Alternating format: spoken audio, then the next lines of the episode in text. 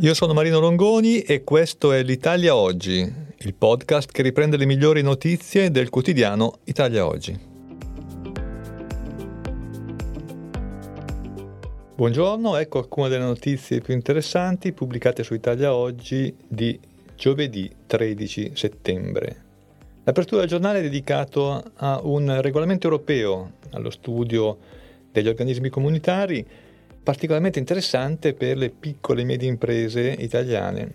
Infatti si prevede un termine massimo di 30 giorni per tutti i pagamenti alle società commerciali, anche per i pagamenti della pubblica amministrazione. Questa è una novità interessante perché attualmente in tutti i paesi europei è vigente una direttiva europea che in teoria obbligherebbe a un pagamento entro 30 giorni, ma di fatto consente deroghe piuttosto ampie, tanto che spesso si arriva addirittura a 120 giorni e, termini lunghi vengono imposti abitualmente dai debitori più forti rispetto ai creditori più piccoli. Con la nuova direttiva invece non si potrà più scappare, termine massimo 30 giorni senza alcuna possibilità di proroga anche per la pubblica amministrazione.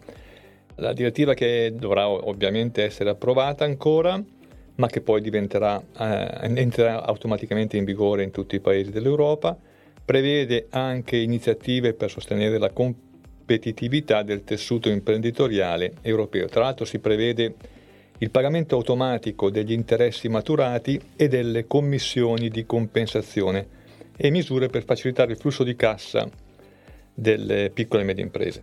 Altra notizia interessante per piccole e medie imprese, ma anche eh, persone fisiche, l'ABI con un comunicato ha chiesto alle banche aderenti, quindi praticamente quasi tutte, di sospendere i mutui nelle province e nelle regioni colpite dalle eccezionali avversità atmosferiche dell'estate 2023. Si tratta delle province di Teramo, Pescara, Chieti, Cuneo, Parma, Reggio Emilia, Modena, Bologna, Ferrara, Ravenna, Forlì, Cesena e addirittura tre grandi regioni del nord, Lombardia, Veneto e Friuli, Venezia, Giulia.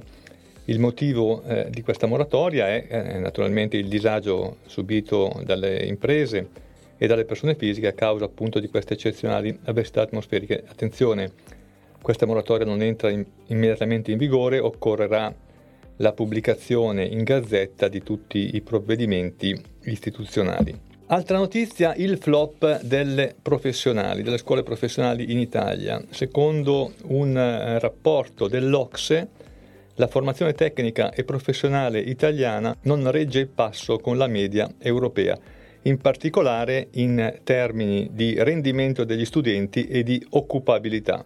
Addirittura il tasso di eh, occupazione dei diplomati dell'istruzione tecnica e professionale italiana dopo un anno sarebbe pari al 55%.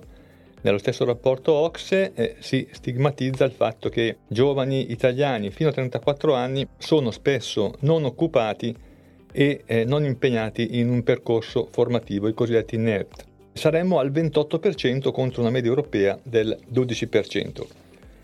Per venire incontro a queste problematiche, il Ministro per la Pubblica Istruzione Valditara ha già annunciato che il 18 di settembre verrà portato in Consiglio dei Ministri proprio la riforma dell'istruzione tecnico-professionale che prevederà un percorso di 4 anni, non più 5 come oggi, a cui potranno seguire due anni di specializzazione presso gli ITS, quindi di un livello sostanzialmente universitario.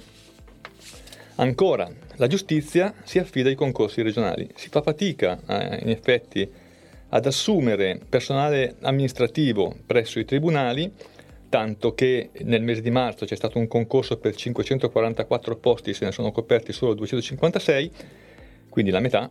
Il ministro Guardasigilli Carlo Nordio ha quindi eh, provato con l'appoggio delle regioni. Si è partiti con il Veneto, si è deciso di utilizzare le gradatorie già vigenti eh, per concorsi fatti nelle regioni e eh, utilizzare queste gradatorie appunto per coprire le richieste dei tribunali. E in questo modo si avrebbe un vantaggio di avvicinare eh, il, il, vincitore del concorso al luogo di lavoro nel quale risiede. Si presume infatti che chi ha fatto un concorso regionale sia residente nella stessa regione.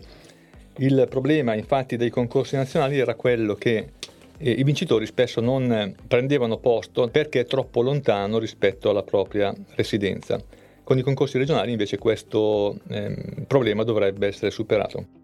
Ultima notizia, lavoratori più tutelati rispetto al caldo e al freddo. Infatti è in discussione in Parlamento il disegno di legge per la conversione del decreto legge 98 che prevede misure più favorevoli ai contribuenti, anche qui eh, nei confronti delle cosiddette avversità atmosferiche, in particolare caldo, pioggia, freddo, ovviamente per i lavoratori che eh, lavorano all'esterno, quindi soprattutto agricoltura ed edilizia. Già quest'estate e già con questo decreto legge si era prevista la possibilità di estendere la cassa integrazione eh, in alcuni settori particolari, anche qui edilizia ed agricoltura, per le giornate di estrema AFA che si sono registrate nel nostro paese quest'anno. Adesso questa misura dovrebbe essere estesa grazie a una concertazione tra i Ministeri del Lavoro, della Salute e dei sindacati. E questo è tutto, a risentirci a domani.